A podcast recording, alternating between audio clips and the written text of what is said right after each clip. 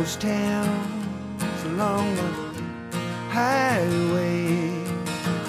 Those towns along the main highway.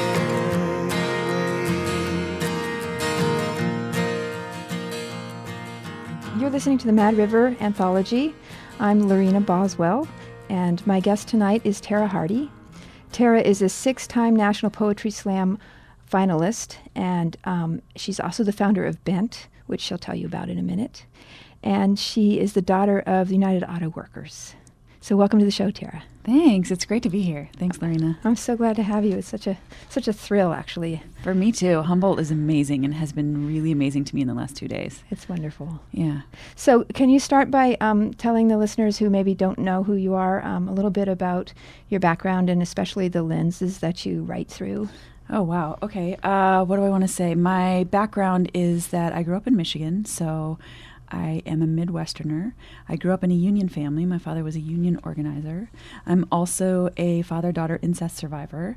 I um, uh, identify as working class and queer, and I've been an activist in queer community for, oh gosh, 25 years. Um, I am also a writer, a poet, and a novelist, and um, yeah, I, I do want to tell you about Bent, though. Yeah, please do. Bent is the nation's only LGBTIQ writing institute. But that's a lot of letters. It is a lot of letters lesbian, gay, bisexual, trans, intersex, questioning, and queer. So, um, Cool. yeah, we are the only writing institute in the country for that population, and um, we're thriving in Seattle. Can you can you can you explain a little bit more about the model that you've created with that institute? Yeah, actually, I founded it in my living room. I put out a flyer. People showed up the next week. A year later, I quit my day job. It just was out of control. So, um, the model that I uh, used, which now has grown into its own nonprofit organization with a board of directors and its own classroom that's no longer in my living room, belongs way more to the community than it doesn't belong to me at all anymore. I teach there. That's it. But um, the model uh, that I founded Bent with is based on the crazy notion that people grow more quickly when they feel joy than when they feel shame. Right. And so we have a strengths based teaching model where we start with what is working in somebody's writing, put a flame under it, turn that flame up, and then even suggestions for um, uh, strengthening are exactly that suggest suggestions for strengthening and they're not criticisms Mhm. so um, and that model turns out people grow in that model which is exciting it doesn't work for everyone but neither does the academic model Mhm. and so um, yeah Cool. Yeah, you um you talked about you you've talked to, with me about Bent a little bit and Mhm. and and a couple of things that I remember is the um the intimacy that that you Mm, create. right Do you want to say a little bit more about that? Yeah, absolutely. Uh, basically, we create intentional, intimate community, and so we there are five classes that are running right now, five different days of the week, and each of those classes has a cap of fifteen people. In order that we create an inti- intimacy among the students, so that they begin to trust each other and begin to be able to go to some of the deeper places that they want to write about, and not exclusively at Bent, but primarily people are writing their own stories. And uh, we keep the cost low for classes. Uh, $60 a month is what it costs to be in a Bent class. And that is deliberately so that people who would not necessarily have access to arts education can afford to show up. And what's great about intimate community is that once people start trusting each other, they start writing about you know the deeper things and then witnessing each other's lives. And that that fostering of community i think is revolutionary. I think that it is a peace and love based model and i don't care how cheesy that sounds. Um, it's what i see grow among people. And the other thing about intimate community is once somebody writes something and they read it and it has an impact they view themselves as powerful in a brand new way. And that is a joyful process Yeah.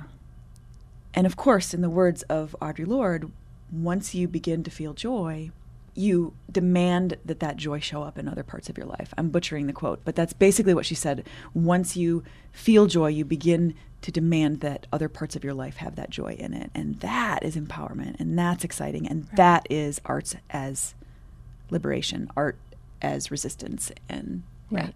And, and th- that is exactly why I asked you to start by talking about that model because Thank I you. feel like that is what you do in your own writing too. Mm. Is that is that accurate to say? Tell me more about that. what do you mean?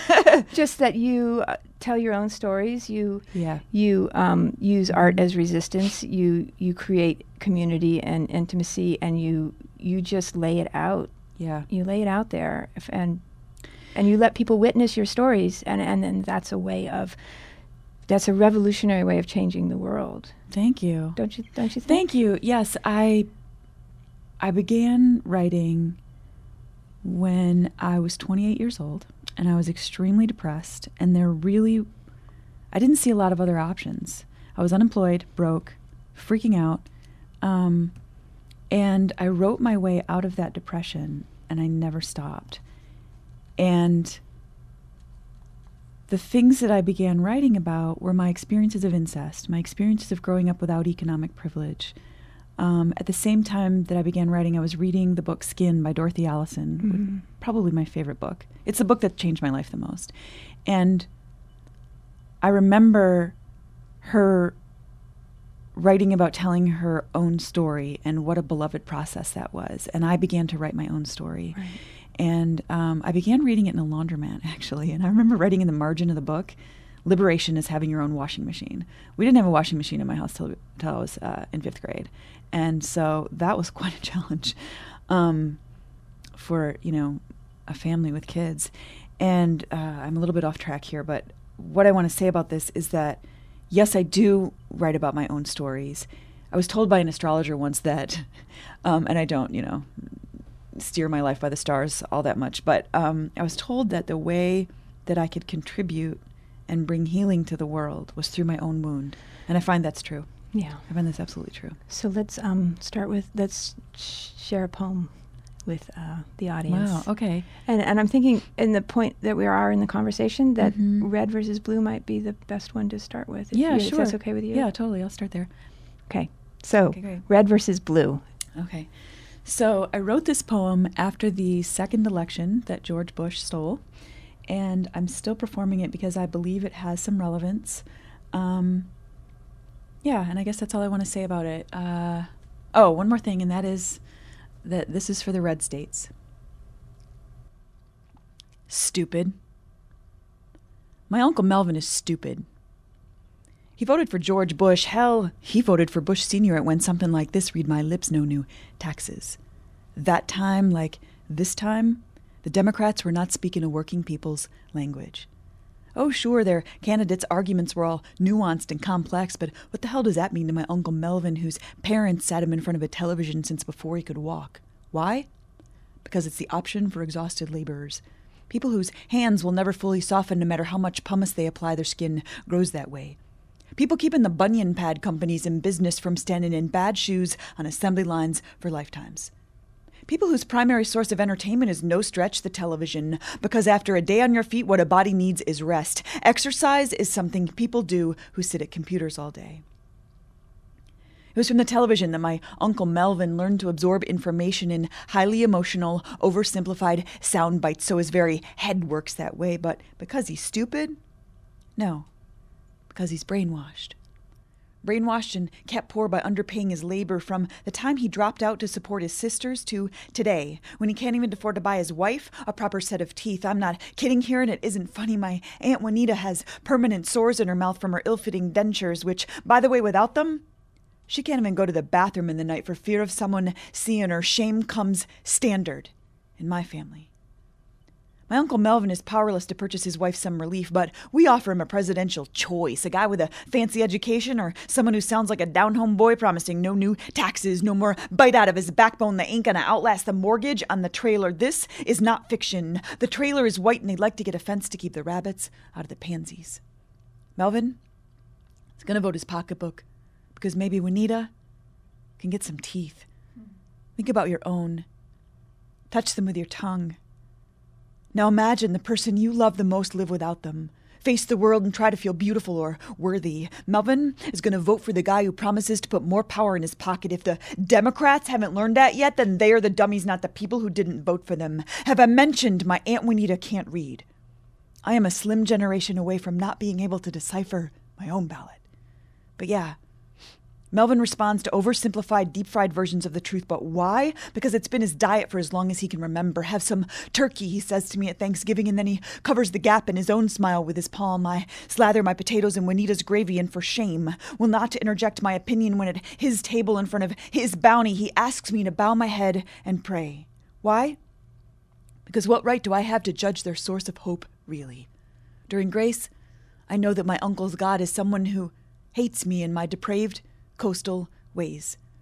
So once again, I am torn, acutely aware of how far apart are both my homes. My hand in Melvin's, my cheek warms with cowardice over having left my whole family behind in search of my own freedom.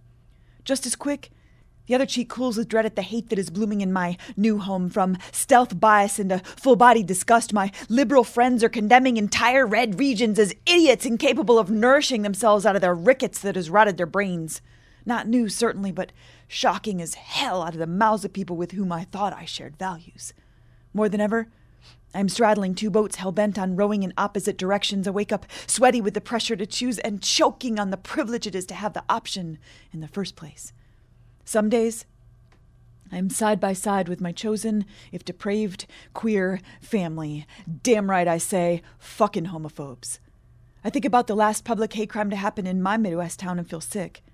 Two gay men, sleeping, wake to find their house being painted with faggots, go home.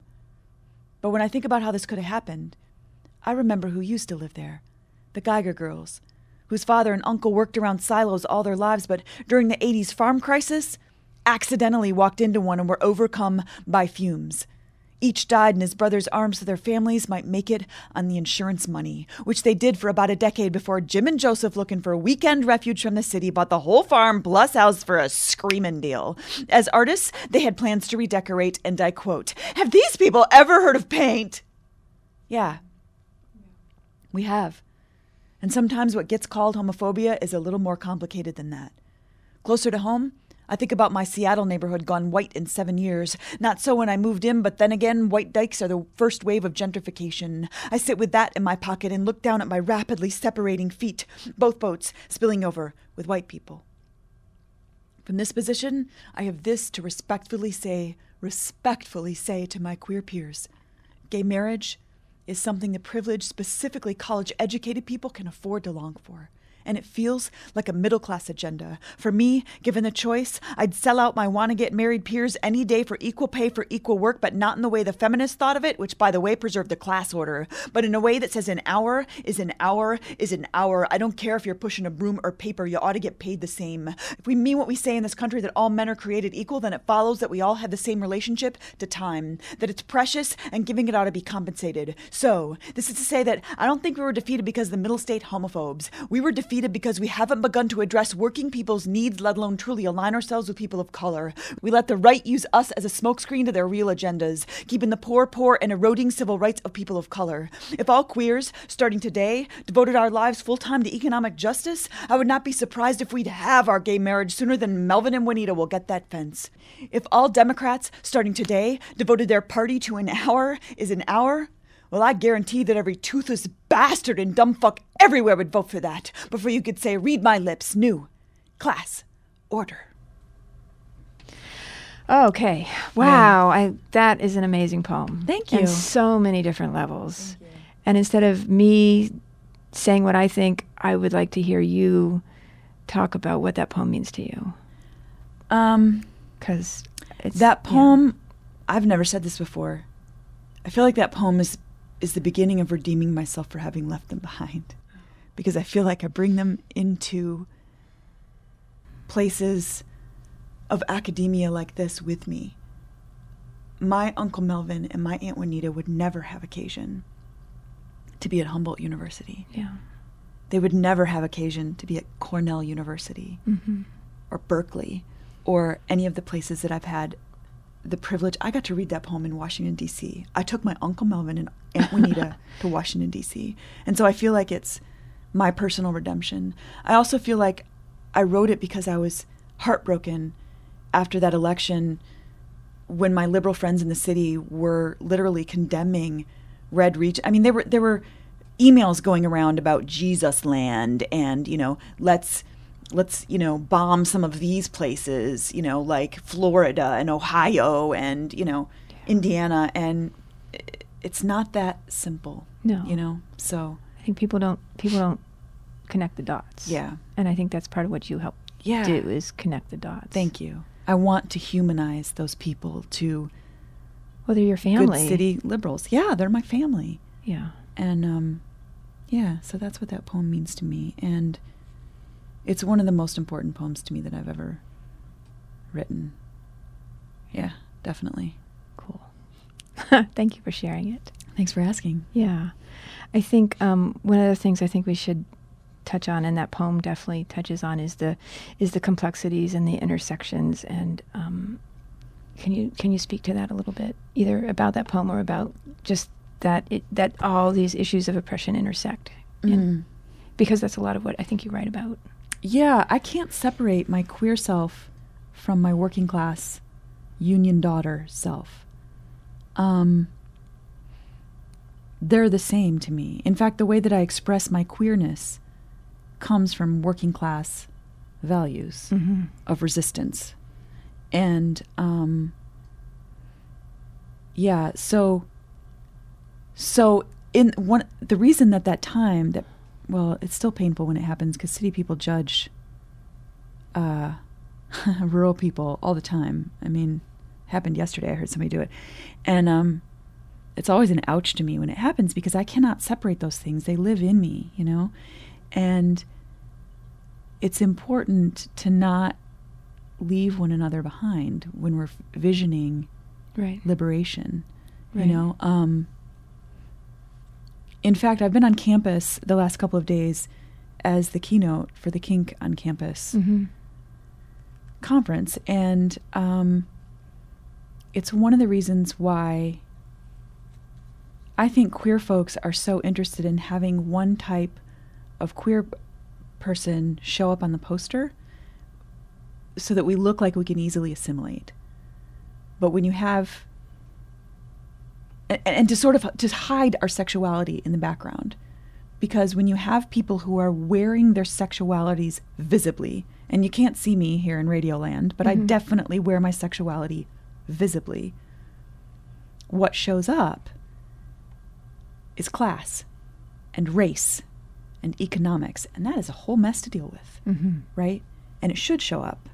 You know, the fact that my cousins don't have health insurance and will never have jobs that require a resume is linked to gay marriage, is linked to immigration. The fact that we've done such a poor job of linking the right to marry to immigration rights Yeah.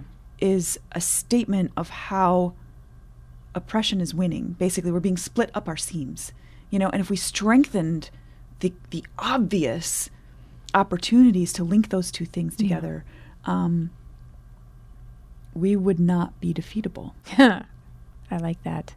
Right? Yeah, and that takes removing our blinders and our, our our privileged views and and I think that's part of what you do with your poetry is you you make it so that we have to look at at what we don't want to see. Yeah. And and Yeah. s- yeah, It requires being uncomfortable. definitely. Yeah. And you you make us uncomfortable but in a beautiful way. Thank you. Yeah. Can you um I think this is a great place for you to do peace and justice. Okay. Do you think? I do. I kind of want to do. You want to do sand first? I do because I think Okay. that sand informs The peace and justice. Okay. Is that okay? Yeah, no, All that's right. cool.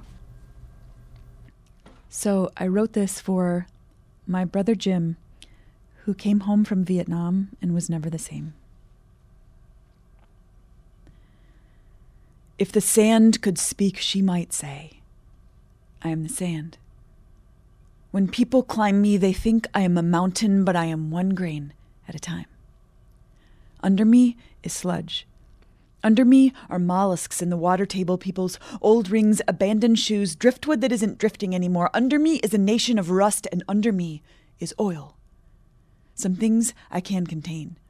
They are coughed up, uncontainable grief, but I contain it. Here, under my surface, is an ocean of widows, of orphans, open mouthed cradles crying for their contents. Some things I wish it could not contain, like bones. I'm not the color I was meant to be. Have not the hue God gave me. I am the color of an entire people's humiliation, occupation, desecration. I am the color of a blood red dawn. Something itself I wish did not rise over me, did not push me out of the dark to look at myself, for I cannot be washed. Monsoons pummel me. Sea seep through me, but all I can do is fill my pockets, while always in my interstitial tissue is the residue of death. I am the sand, the very ground beneath the soldier's boot, but I do not get a vote. I don't mind being pissed on or dug into to hold their shit. I don't mind their semen, their snot, their spat out cores of lychee fruit, old peels, wads of gum, even the butts of their cigarettes. But when they rest their guns on me, I wish I could open my mouth and swallow. Instead, I become accomplice to murder. I carry their tanks, their fates, their patriots, their false gods. I carry their hopes of being heroes wrapped in the uniforms of peer pressure. You see, I know the reason that men kill other men is they don't want to look like pussies. They spill their intestines, their livers, their bladders, their throats over my scape so they don't have to be embarrassed. If you ask an American of what he's most afraid, he'll say it's being laughed at. If you ask an Iraqi of what she's most afraid, she'll say it's being killed. I carry their kill. Corpses, open mouthed, maggoted throats over my back on the way to burial. In some nations, I am not much more than an only partially closed mass grave.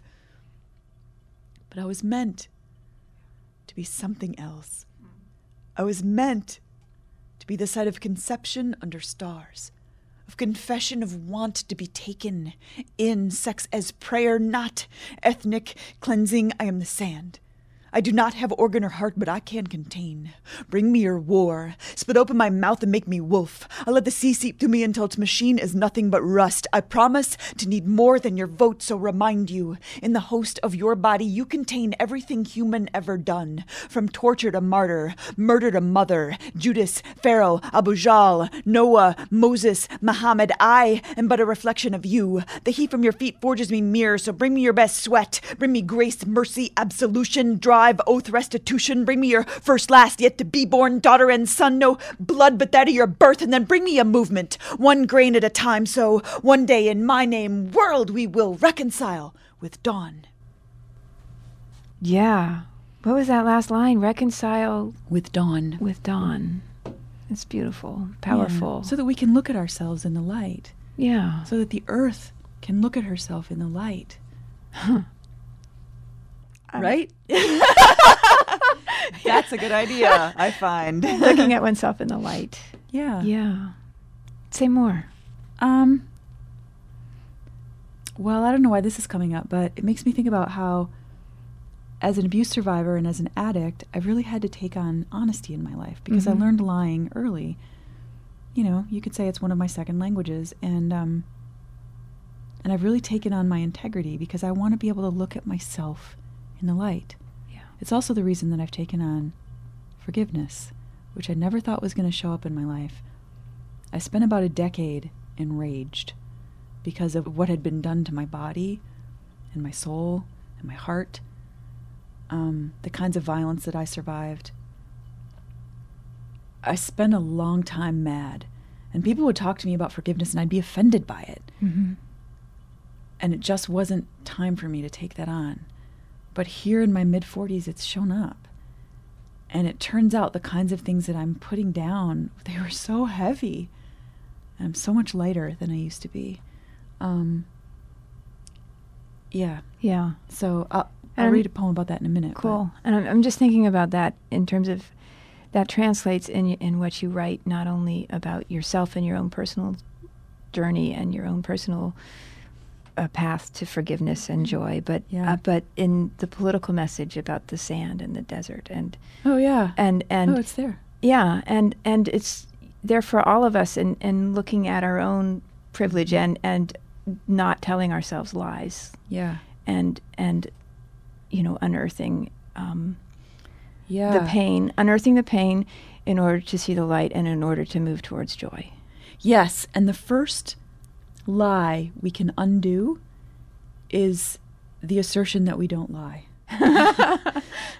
And that's a big one. I think I think people don't. There's a lot of denial. I think it, it's one of the first steps of safety is to tell each other how we lie, to tell each other how we're not trustable.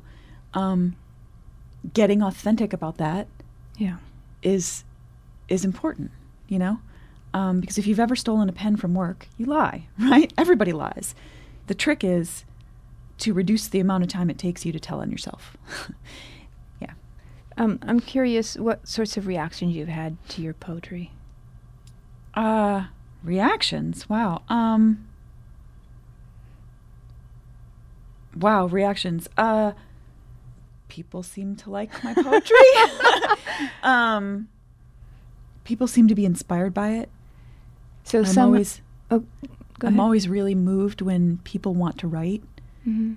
Um, I'm moved when survivors can see reflection of themselves.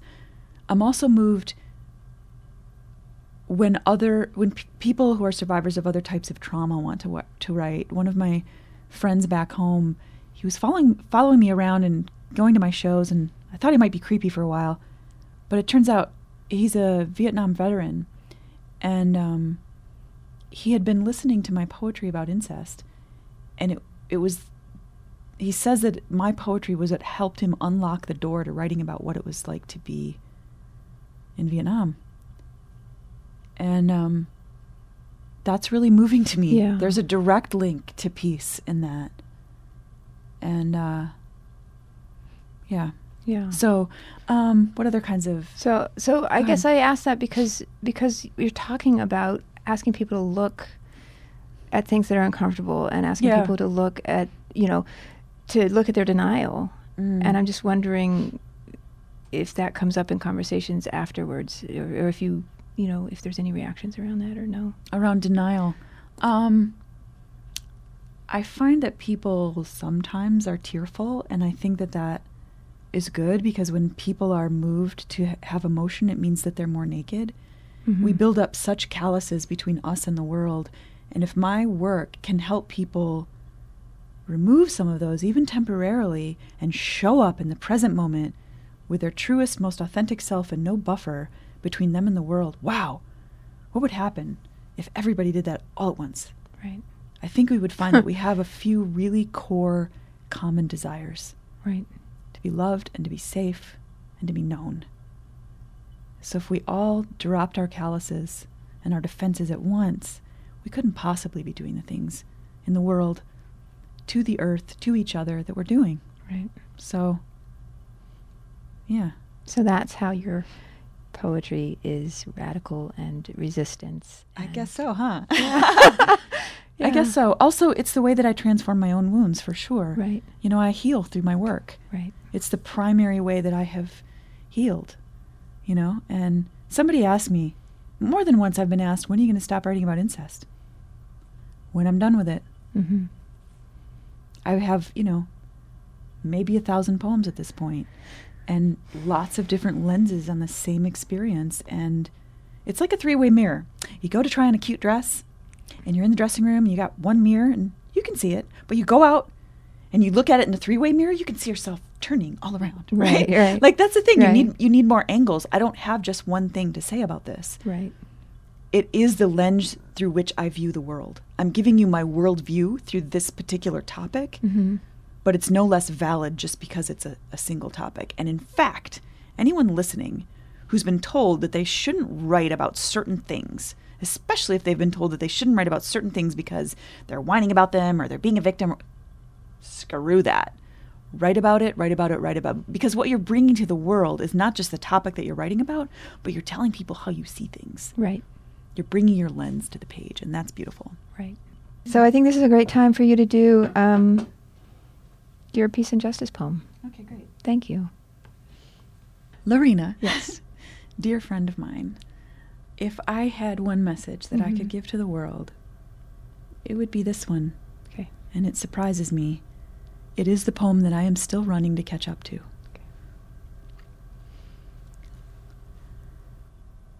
When peace comes, it will not be on the wing of a dove, but on a wave of 100,000 million foaming tongues. She will ride the dirty water of held back vengeance, surf over centuries of violence that we have all called justice. But justice will have to leave his boots at her doorstep, take the latchkey from around his neck, and enter her house on his knees. What are you willing to give up for peace? Have you made any with your wolves? Have you forgiven your father? If you want the Palestinians and Israelis to stop slinging slop, then have you sent a Christmas ham to the man who beat your mother? Distasteful, repugnant, he will nonetheless be among those huddled in the house of humanity when peace comes. To make her house our house, we may have to dig forks into our palms under tables heaped with ill gotten bounty. I don't know if I'm willing. Which is to say, I don't know if I've readied myself for her residence in my heart. The list of those against whom I hold grudges grows as I breathe. As I breathe, I am an American, and therefore believe in heroes, sink my claws into competition. I want to be the first one over the finish line, photographed while tongue kissing my enemy, if only to see my picture on the front page forever. I want to be that martyr, because for an American, what is furthest from monster? When I hold up my hands, I want the Pope to be able to eat from them while he congratulates me. What are my motives? In my best moments, I want my father, my rapist, to eat bountifully from his own hands. And don't I think I'm noble for this? But really, could I welcome the idea of his orgasm? What would it take for me to want my father to, without shame, receive his God given right to bodily pleasure? Who would I have to be to be that invested in peace? What am I made of? Girl, times rape, times the fists of lovers in my face, times poverty equals the white dress of victimry. I have sold my vows to the ferry boat man so he could rush me to the bank emblazoned with not guilty. But really, what kind of horrible pain have I caused my father by telling the world my version of him? If you don't think this keeps me up at night, then maybe you think I don't have a heart. Maybe the queen stole it, replaced it with that of a swine. I used to think that the most horrible part is that I still love him that I couldn't suck him out of my DNA, but maybe it's the most magnificence ever bestowed upon me by the Mistress of Peace. Maybe, in her tattered gown, she will escort me over her doorstep on the day I send my father flowers. Thank him for the beautiful scar out of which to carve myself. What am I willing to sacrifice? I will tell you my life. But what if what's required for us all to breach the doorstep of peace is to shock the carapace of our grudges and then liquid all of humanity into a new, complicated, and carved out of our scars relationship to forgiveness. Yeah. Hmm. Thank you so much for being on the show. Oh, what a so pleasure. appreciate you um, taking the time out of your very long day to come and Oh. share your thoughts and your poetry with us. Just a pleasure to have the privilege of people's ears. So, All and right. you're good company. So, thank you. Thank you. Yeah. My guest has been Tara Hardy. For more information about Tara Hardy, you can go to her Facebook page or www.bentwriting.com. You've been listening to the Mad River Anthology. The engineer was Tim Ayers, and I'm Lorena Boswell. If you have questions or comments about this program, please call our listener comment line at 826 6089. On our blog, an online archive of past programs can be found at madriveranthology.wordpress.com.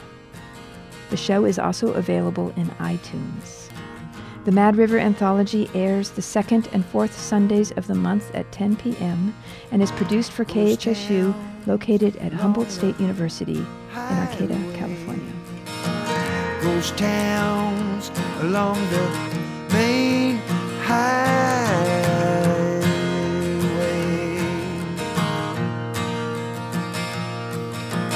Ghost towns along the highway. Guess no one wants to live around here anymore.